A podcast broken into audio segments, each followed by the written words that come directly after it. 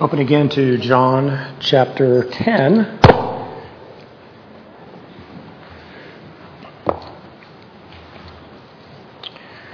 As we continue our look in the Gospel of John, and we continue from what we've studied over the last several weeks in the Good Shepherd uh, with the healing of the blind man, we continue in this narrative now with the instructions related to the Good Shepherd. So I came across this interesting analogy as I was studying. It says in research laboratories, biologists often base their studies on mice or rats because their bodily functions are pretty similar to that of humans. Other scientists comment that we are like ants or bees because they too are social creatures and live in highly structured societies. Psychologists have sometimes compared humans to dolphins because of the similar ratio of brain mass to body size. However, the Bible often compares us to sheep. There is no other animal comparison within the Word of God as it relates to His people. We are His sheep. The Old Testament is filled with verses that reflect this comparison. Psalm 100, verse 3 We are His people, the sheep of His pasture. Psalm 77, 20 You led your people like a flock. Psalm 79:13, "We your people, the sheep of your pastor." Isaiah and 53 verse 6, "We all like sheep have gone astray." And Jesus also used this analogy several times during his ministry. In 936, Matthew 9:36, it says that Jesus saw the crowds, he had compassion on them because they were harassed and helpless like sheep without a shepherd. And in Luke 12:32, Jesus consoled his disciples with these words, "Do not be afraid, little flock, for your Father has been pleased to give you the kingdom." Now, I don't know about you, but I'm not real fond of being compared to a sheep until you take a look at the shepherd. When you understand the relationship between the sheep and the shepherd, this comparison takes on an entirely different meaning. Sheep have often been called the dumbest of God's creatures. They're not really, in fact, dumb, but they are helpless and defenseless. They have a propensity to stray and wander away. They are considered to be very dirty animals. They're in constant need of having their wool cleansed so that they don't get sick. If they aren't taken care of regularly, they don't get the constant oversight, the constant leading, the need to be rescued, and the cleansing that they require, they will eventually die unnecessarily. So it is not necessarily a compliment to be compared to a sheep until we take a closer look at the shepherd. And that's what we're going to do today. Jesus will continue to use the sheep shepherd comparison in this passage. So what we need to do is we need to remember where we've been in John chapter 9, Jesus has healed the blind beggar, the man who's been born blind from, been blind from birth. And Jesus comes across this blind man sitting outside the temple, most likely, and makes a mud pack out of spit and dirt, places it over his eyes, and heals the man instantly. Jesus disappears from the narrative. The man's neighbors and those who are accustomed to seeing him beg at the temple are surprised at this healing. Nothing like this has ever happened before. The Jewish people most particularly understood that only God had the power to heal somebody from blindness. And so they take this man to the religious authorities because they need an official comment about what has just taken place. The Pharisees interrogate the man and his parents and then the man a second time. And it's at the conclusion of this second interrogation where this unlearned beggar puts the Pharisees in their place by rightfully debating their logic that if this were not a man of God, he could not do such a thing. But they refuted that argument and then excommunicated this individual from the synagogue. The harshest penalty that you could ever put upon a Jewish person was to cut them off from religious worship and the social way of living that Jews were accustomed to. So here's, here's the connection. Here's how this works. This blind man represents one of Israel's lost sheep. And here comes the true shepherd who has the ability and the desire to restore this lost sheep back into the fold, where the official religious authorities are only willing to excommunicate this individual from the religious life. that he was dependent upon. So that's the connection to what we're going to look at here.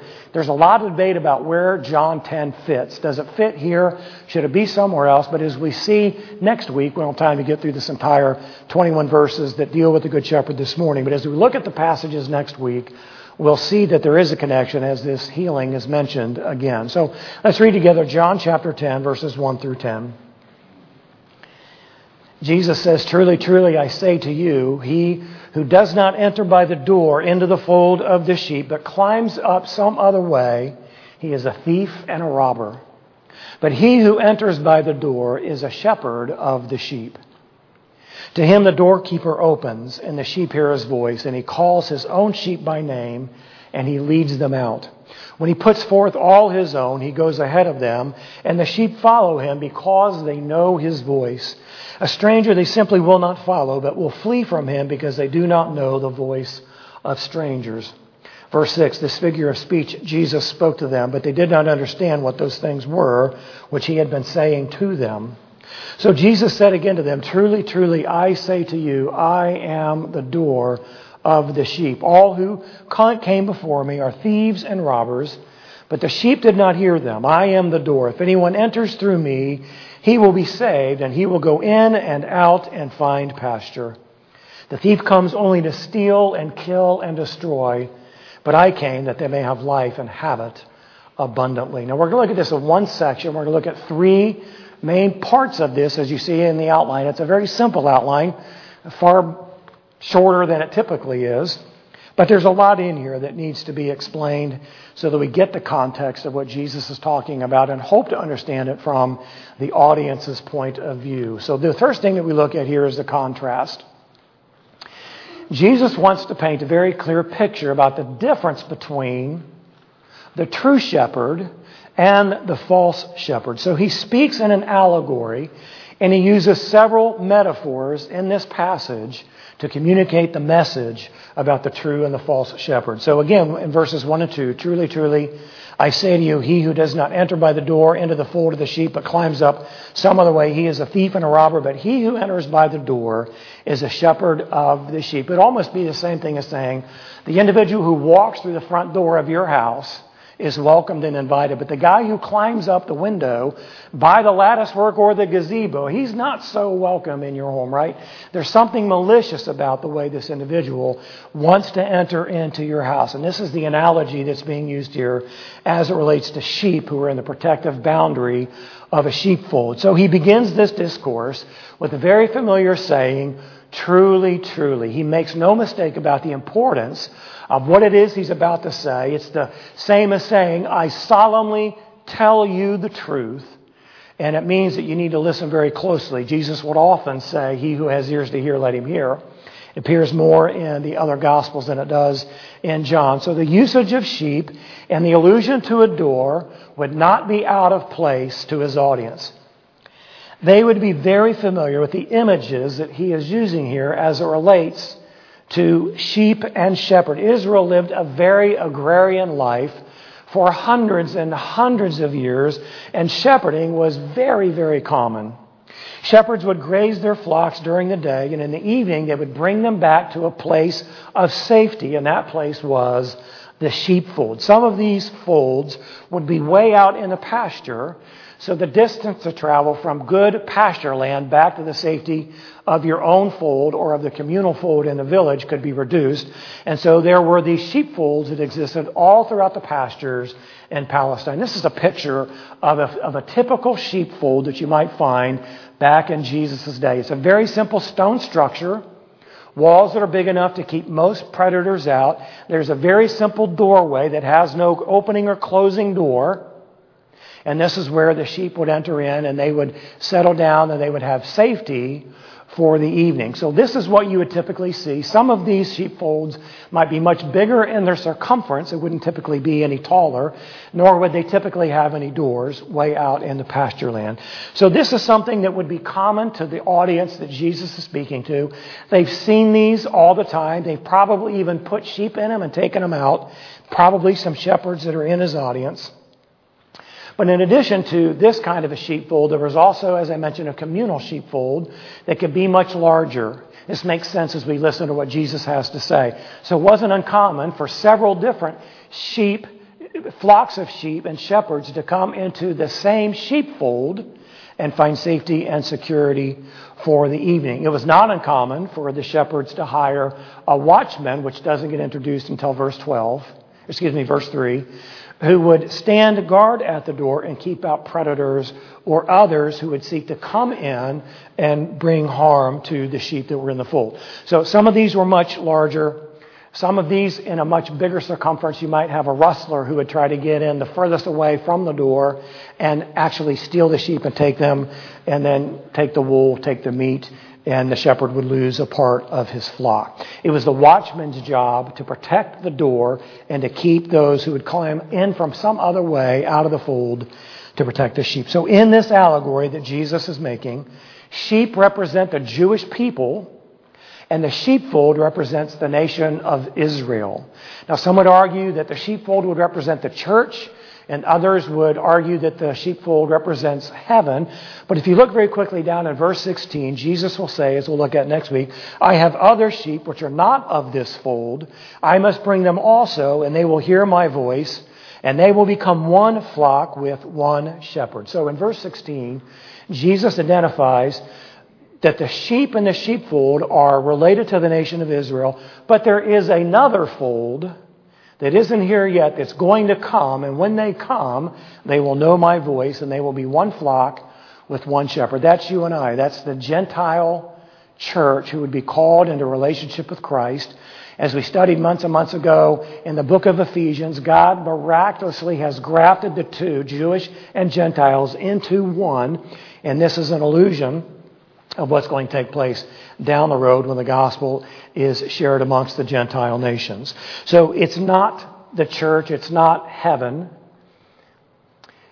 As we understand from the security of our salvation, Jesus said, All that the Father gives to me, I will keep, and no one can snatch them out of my hand. So if it related to the church or heaven, it would mean that saved people could somehow be taken away, which we would have to refute as we understand Scripture. So, in this allegory, in this analogy, number one, the religious leaders are the false shepherds. Jesus calls them thieves and robbers because they have not entered the fold through the door. They do not care for the sheep and are only interested in how the sheep can benefit them. So they will fleece the flock for their own personal gain. You've heard that terminology, haven't you? That individual was fleeced. That's what it relates to. It relates to an individual who takes this, this flock of sheep or this herd of cattle and he uses them for personal gain and brings great harm to the flock and has no regard for what it is he has done. There are many, many instances in the Old Testament where God spoke through the prophets and he denounced the religious leaders for the way they were caring for the flock that God had entrusted to them. There's mention of this in Isaiah, there's mention of this in Jeremiah. The most prominent is found in the book of Ezekiel, chapter 34. The entire chapter is devoted to God's chastisement of the religious leadership and God's promise that in the future He Himself would seek the lost sheep and heal those that were diseased. It's a very interesting chapter. I want to take a little snippet out of that. We're going to look at verses 1 through 5. Then the word of the Lord came to me, saying, Son of man, prophesy against the shepherds of Israel. Prophesy and say to those shepherds, Thus says the Lord God, Woe, shepherds of Israel who have been feeding themselves. Should not the shepherds feed the flock? You eat the fat and clothe yourselves with the wool. You slaughter the fat sheep without feeding the flock. Those who are sickly you have not strengthened. The diseased you have not healed. The broken you have not bound up. The scattered you have not brought back. Nor have you sought for the lost, but with force and with severity you have dominated them. They were scattered for a lack of a shepherd, and they became food for every beast of the field and were scattered. This is what Ezekiel was told to say to the shepherds of Israel you are not doing what you're supposed to do. And when God says woe to you, you better believe it means look out. God is not happy, and He is going to deal with that. By the way, the, the, way the religious leadership cared for the people and how they led them into idolatry and how they led them to disobey the clear teachings of the Lord is the reason that they were conquered by enemy nations and they were taken away into captivity. This is the reason this has taken place in the life and in the history of the nation of Israel. And God regularly and repeatedly warned his people that they must repent and turn back to him. So, in this instance, as it relates to the blind man, and as the religious leaders were unable to refute the fact that a healing had taken place, but in turn excommunicated the man who was healed out of the synagogue rather than celebrating this great thing that God has done, they've done the worst thing they could do to a Jewish person by expelling them from the synagogue. False shepherds have been around for a long, long time, and they continue to exist within our culture and in our church today. Jesus cautioned in Matthew chapter 7, verse 15 Beware of the false prophets who come to you in sheep's clothing, but inwardly are ravenous wolves. Paul would warn the church in Ephesus in Acts chapter 20, 29 I know that after my departure, savage wolves will come in among you, not sparing the flock. So the religious leaders are the false shepherds. Number two, Jesus is the true shepherd.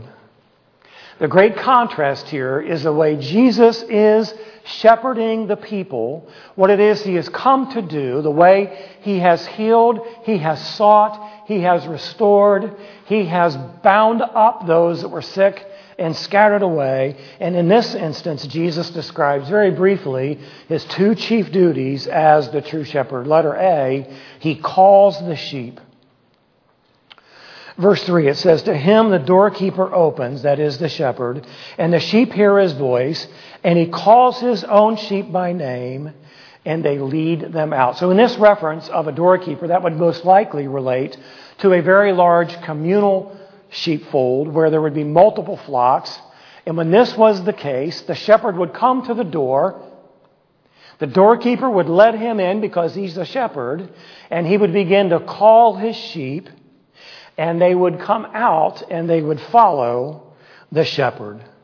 When the shepherd comes and calls his sheep, they respond. This is a metaphor to man's response to God's divine, effectual call to salvation. Notice what it says here. It's very subtle, but very, very important that the shepherd calls his sheep by name.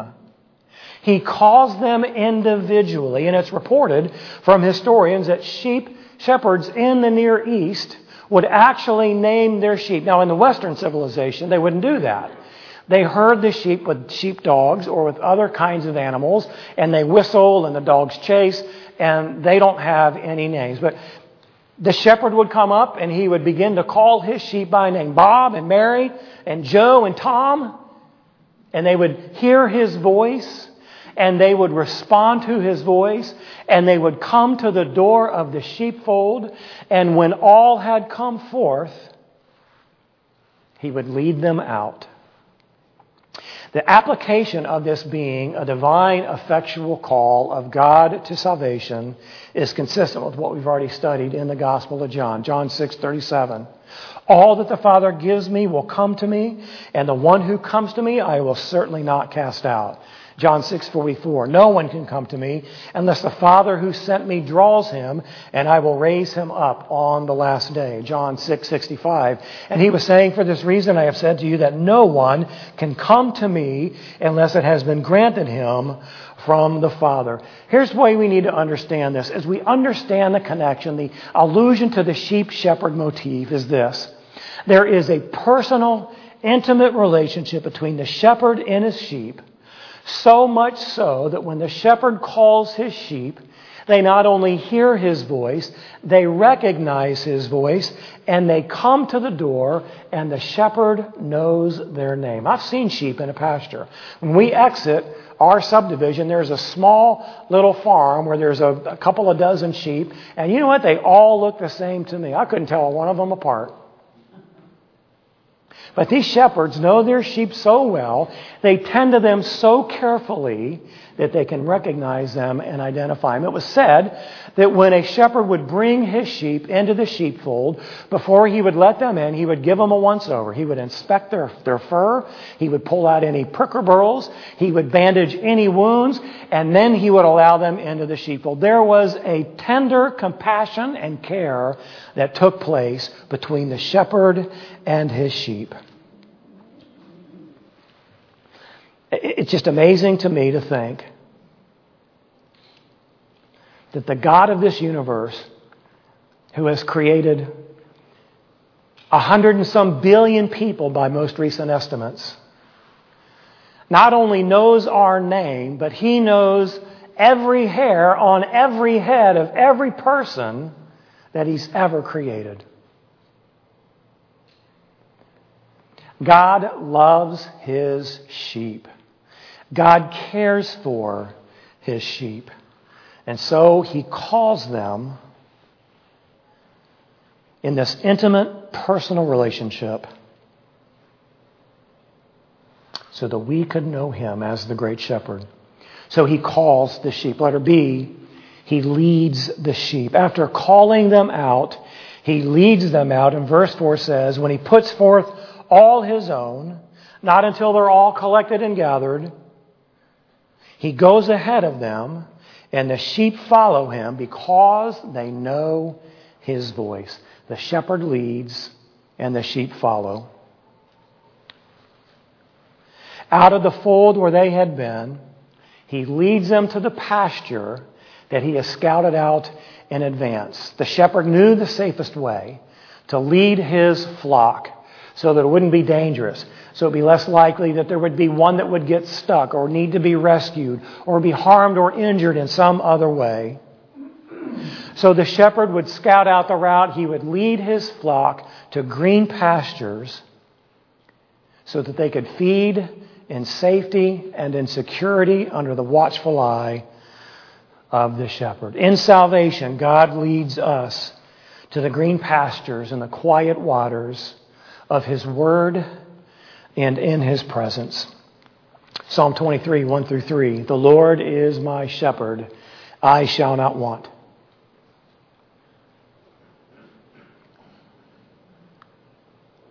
Think about that. The Lord is my shepherd, I shall not want. You see, when you and I want, when there's a lack of contentment, when there is a restlessness within us, there's most likely some kind of an interruption between the intimacy between us and the Father.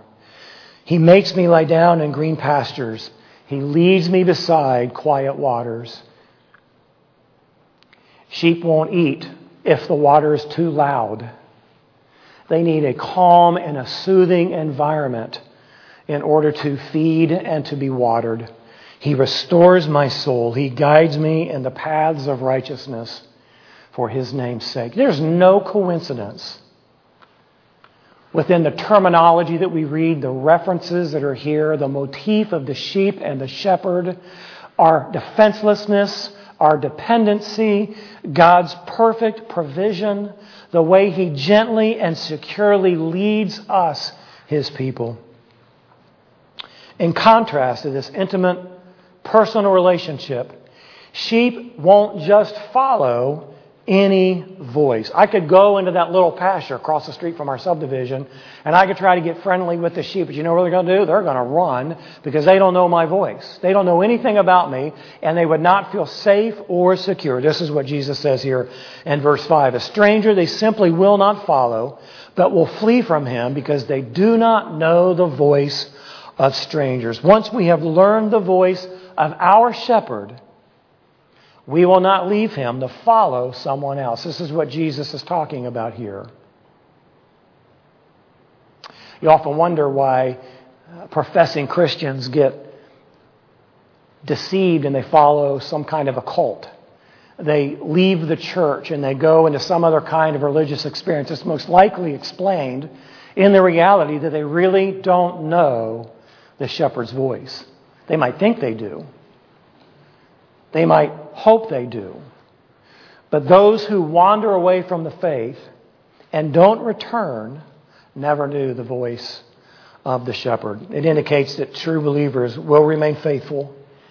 While we may wander like sheep, we will return back to the shepherd, just like the prodigal son who left the father and went out and squandered his wealth, came to his senses, and came back home.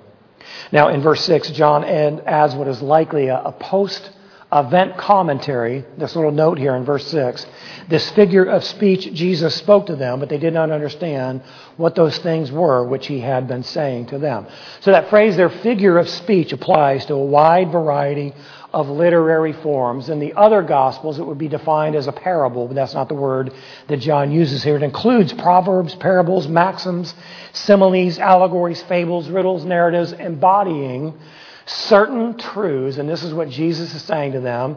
He's speaking about this very certain truth about who he is, and they simply don't understand it. How could they? They don't know the voice of the shepherd, right? Jesus has said this repeatedly through the Gospel of John. You don't know my voice. My people know my voice. They hear me. They respond to me. And so if they were his sheep, if he was truly their shepherd like they claimed God was, they would have heard the, vo- the voice of Jesus and they would have repented of their sin and they would have followed him. When they are able to grasp something of what Jesus is teaching, with their limited understanding, they simply use what they understand as a means to reject who Jesus is and what Jesus claims about his mission to come and set the people free. So we see the righteous leaders are the false shepherds. Jesus is the true or the good shepherd. And now, these last few verses in this section, Jesus is going to expand on the metaphors. He's not necessarily explaining them, but he's expanding them a little bit. And as he does that, the metaphors shift just a little bit. They're not totally changed, but they just shift a little bit to mean something different than they did in verses 1 through 5. So here we see, number 3, that Jesus is the door. Verse 7 So Jesus said to them again, Truly, truly, I say to you, I am the door of the sheep. Jesus knows they don't understand it, so he is going to make it incredibly clear that not only is he the true shepherd, but he is also the door of the sheep. So as this metaphoric language has changed a little bit, Jesus was the shepherd who would go in and out of the sheepfold. Now he is the door of the sheepfold. He is both the good shepherd and the door of the sheepfold. The metaphor for the sheep has also changed slightly.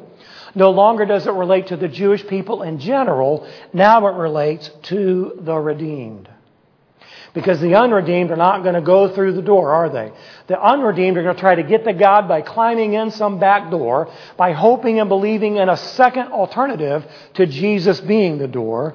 And so now we have these slight changes. In the smaller, remote sheepfolds, like I showed you a picture of, a shepherd would often lead the flock into the sheepfold, and then he himself would sleep in the door, and in that sense, he became the door of the sheepfold. A sheep didn't get out unless it walked over him, and nothing came in unless it walked over him. So this is what Jesus means about him being the door. This is very, very important because it represents Jesus' messianic authority. He is the door to the sheep. Not only the shepherd of the sheep, but he is the door of the sheep. And this is consistent with what we're going to look at in John 14, 6, when Jesus says, I am the way and the truth and the life, and no one comes to the Father but through me. When you look at that verse, it cannot be any clearer than what we read in clear language. No one, no one comes to the Father except through him, the door. Doesn't matter how religious you are, doesn't matter how kind you are, doesn't matter how good you are, doesn't matter about your, your morality. It only matters about what you've done with Jesus and your recognition that He is the Messiah, and you have repented of your sins, and you by faith have given your life to Him and the finished work that He has accomplished on the cross. He holds exclusive authority as the only path of salvation. Well, you know, that sounds pretty limited. Yeah, it is. Sounds kind of discriminatory that he's the only way. Yeah, it really is. So there's no other way, not according to what Jesus said.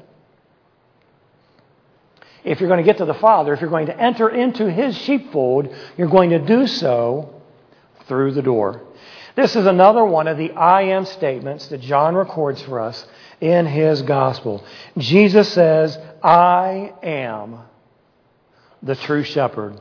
Just as he declared himself to be the bread of life and the light of the world, here he proclaims himself to be the door of salvation. Now, in contrast to that reality, we read in verse 8, all who came before me are thieves and robbers, but the sheep did not hear them. Now, the usage of all can be a little bit misleading because we would understand that to mean every single one of Israel's shepherds in the past have been like thieves and like robbers.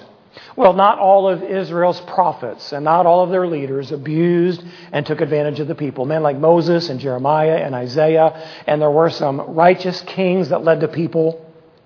So there's some confusion about what it means, and we really can't say with certainty what it means. It could be that it means all the false shepherds that he's been talking about.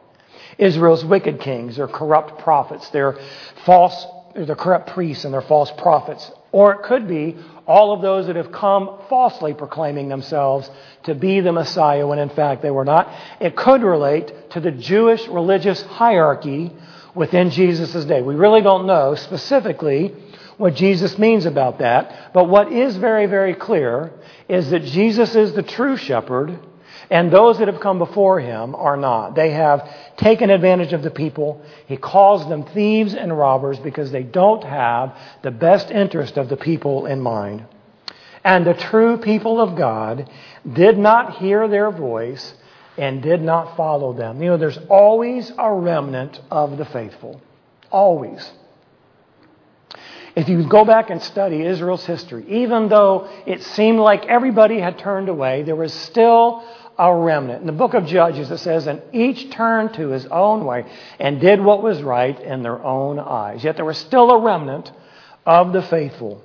So Jesus is the door. He is the door of salvation. Jesus declares again in verse 9 with the same ego eimi in the Greek, I am I am the door. If anyone enters through me, he will be saved and will go in and out and find pasture. So just as the sheep enters into the safety and the care of the shepherd when in the sheepfold, so too do the people of God when they come to him for their salvation.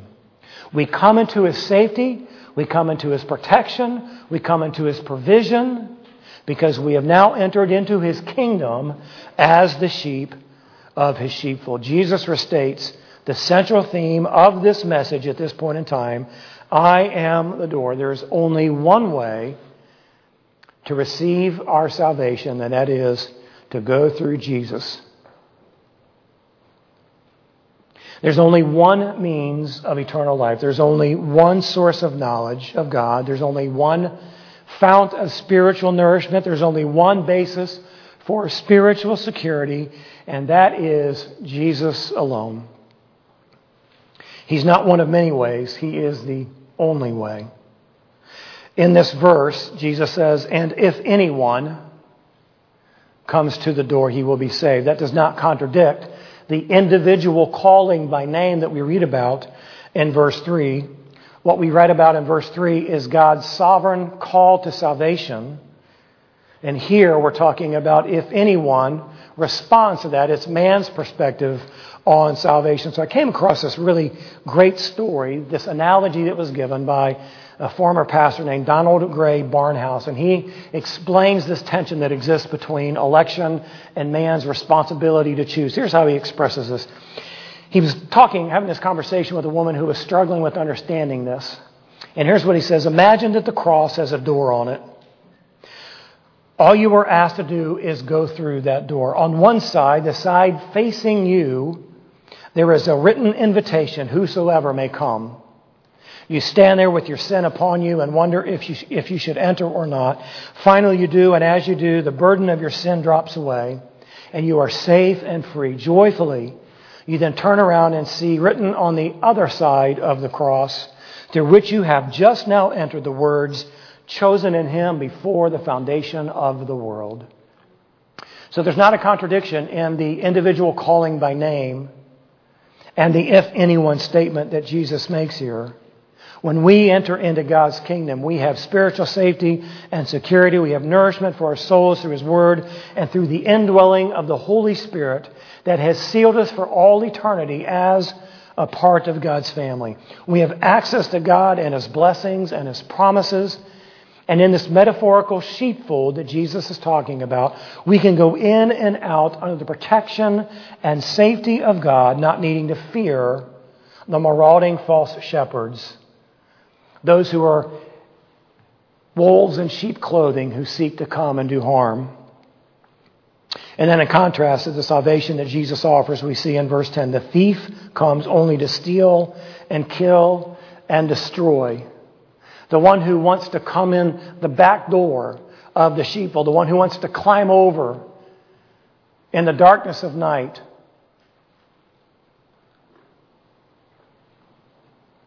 He comes to steal and kill and destroy and bring harm. It's kind of like the boyfriend who encourages the girlfriend to sneak out of the house at night so they can go and do what's forbidden. He doesn't have her best interest in mind, does he?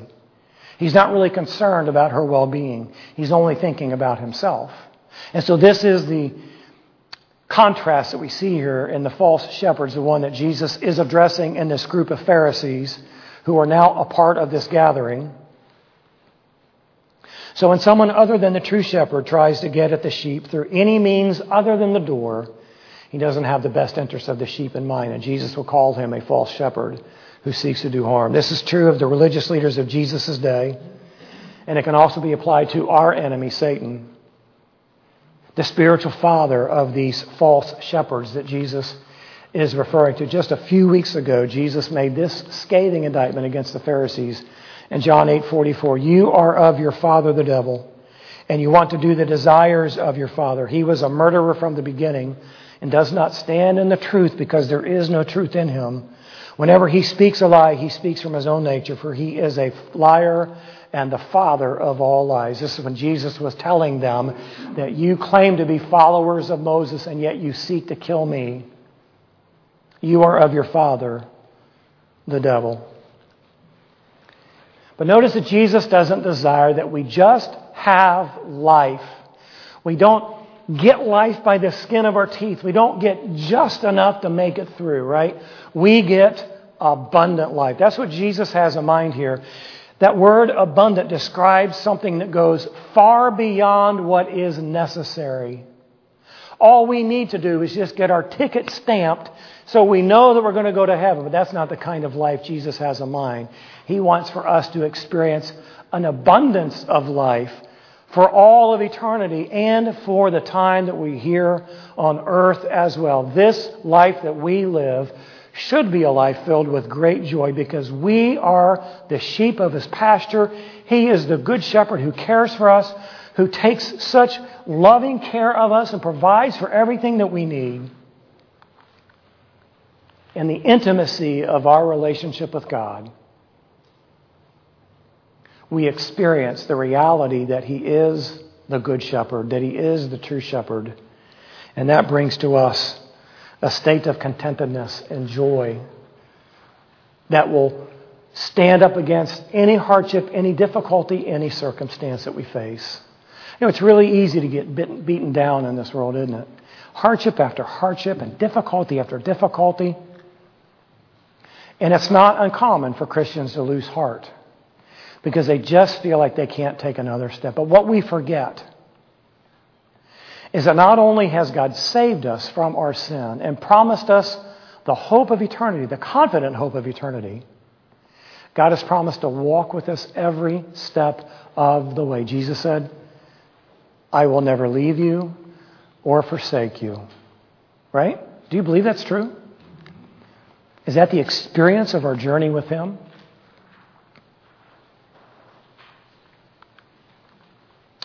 If we don't experience the intimacy in our relationship with our Father, it's not because He's not doing His part. It's because we aren't. giving to him what he deserves. Let's pray together. Father, we thank you for being the true shepherd, and as we'll hear in the verses that come next, the good shepherd. And that's even not enough to say. You are an amazing shepherd, spectacular, glorious, perfect in every way. You lead us on journeys that we would not necessarily choose for ourselves, but we know that you are with us. We journey under the loving guidance of the one who loved us first and loves us best. Would you draw us into the closeness of that relationship even now? Would you enable us as we see you for who you really are, lay everything down, and enjoy the great God that you are? We pray in Jesus' name. Amen.